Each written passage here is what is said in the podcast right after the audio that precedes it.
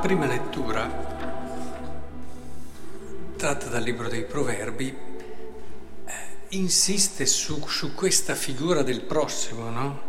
Figlio mio, non negare il bene a chi ne ha diritto, e qui arriva il prossimo, non dire al tuo prossimo va, ripassa, te lo darò domani, oppure non tramare male contro il tuo prossimo, e così sempre il prossimo, quasi a farti capire, ti rendi conto che il prossimo è decisivo per la tua vita e che il prossimo ti riguarda, dico spesso, ma nel senso che non potrai mai capire chi sei, non potrai mai vivere fino in fondo quello che sei senza metterti davanti al tuo prossimo con l'atteggiamento di chi si mette davanti a un grande mistero. Qualcosa di prezioso, qualcosa di importante.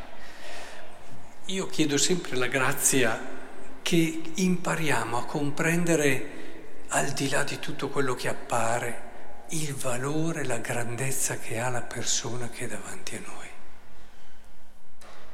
Questo credo sia un dono dello Spirito, quando lo si capisce veramente, perché la maggior parte degli incontri li, vediamo, li viviamo in modo neutrale, pochissimi come qualcosa che ci riguarda, e altri come un qualcosa invece di negativo dove ci arrabbiamo, giudichiamo, eh, ce l'abbiamo, invidiamo, insomma. Quindi il nostro prossimo passa per la maggior parte delle volte su quell'autostrada che è l'indifferenza, mentre invece dobbiamo tornare bambini che si stupiscono, meravigliati davanti a delle cose che ormai noi adulti neppure più consideriamo, siamo già troppo abituati.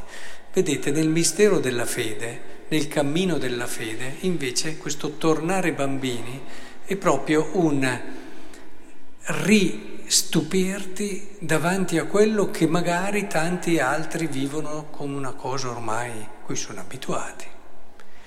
Hanno perso quel senso del mistero, hanno perso quel senso della grandezza. Adesso non dico che Luigi Maria Grignon de Montfort, grande devoto alla Madonna, si inginocchiava, a volte lo vedevano inginocchiato davanti a un povero e, e cercavano di capire.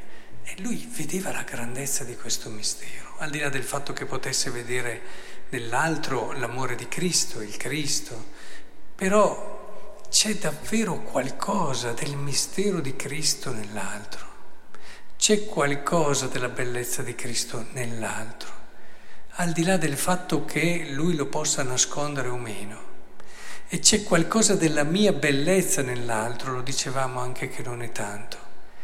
E pensate quante cose si possono scoprire nell'altro e noi invece che ci fermiamo solo a livello immediato, tante volte invece vediamo tutt'altro e vediamo pochissimo, siamo infastiditi, abbiamo fretta, eh, perdiamo tutta questa immensità di cose. Ecco, la fede ci può aiutare davvero ad avere quello sguardo che va oltre ciò che appare immediatamente, che scruta, che va nella profondità del mistero che l'altra persona è. E, ed è bello riscoprire questo ed è bello viverlo perché ci riempie le giornate. Uno passeggia, eh, a volte si vede, no? Passa uno, poi si vedono le persone che magari lo guardano dietro, hanno già fatto tutte le loro riflessioni, eccetera.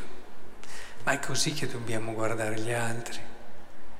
E invece uno passa con la semplicità di chi magari viene anche giudicato, non viene amato, ma lui risponde con la semplicità di chi va oltre anche alla cattiveria che gli hanno fatto e sa vedere anche in quella persona la possibilità di un bello, di un buono.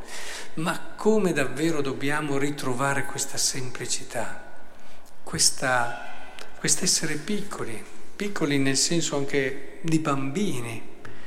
E anche il Vangelo quando ci dice che è interessante questa cosa. Fate attenzione dunque a come ascoltate perché a chi ha sarà dato, ma a chi non ha sarà tolto anche quello che crede di avere, eh, che crede di avere. ci mette un po' in crisi. Noi pensiamo di avere tante cose.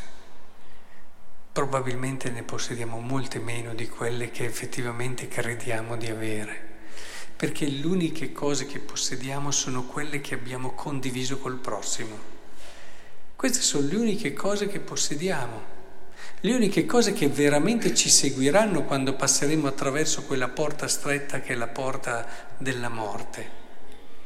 E anche la luce, la lampada che copre il vaso lo mette sul tetto. La grazia di Dio fa proprio questo, illumina la stanza del nostro prossimo e ci fa vedere quello che senza la preghiera, senza l'azione della grazia non potremmo mai, mai vedere. Anche se studiamo com'è la psicologia delle persone, anche se ci diamo da fare per conoscere ci sono delle cose che non le conosci sui libri e non le conoscerai mai se non attraverso questa luce della grazia che ti fa percepire quel mistero che va oltre anche il limite e il peccato del tuo fratello. E allora sì, non c'è nulla di segreto che non sia manifestato e nulla di nascosto. Sì, la grazia ci aiuterà proprio ad andare al di là di quello che magari il prossimo tiene nascosto in modo anche inconsapevole, l'aiuteremo a scoprirlo, l'aiuteremo a tirarlo fuori. Tu sei molto più bello di quello che pensi, sei molto più ricco di quanto tu a volte pensi di essere.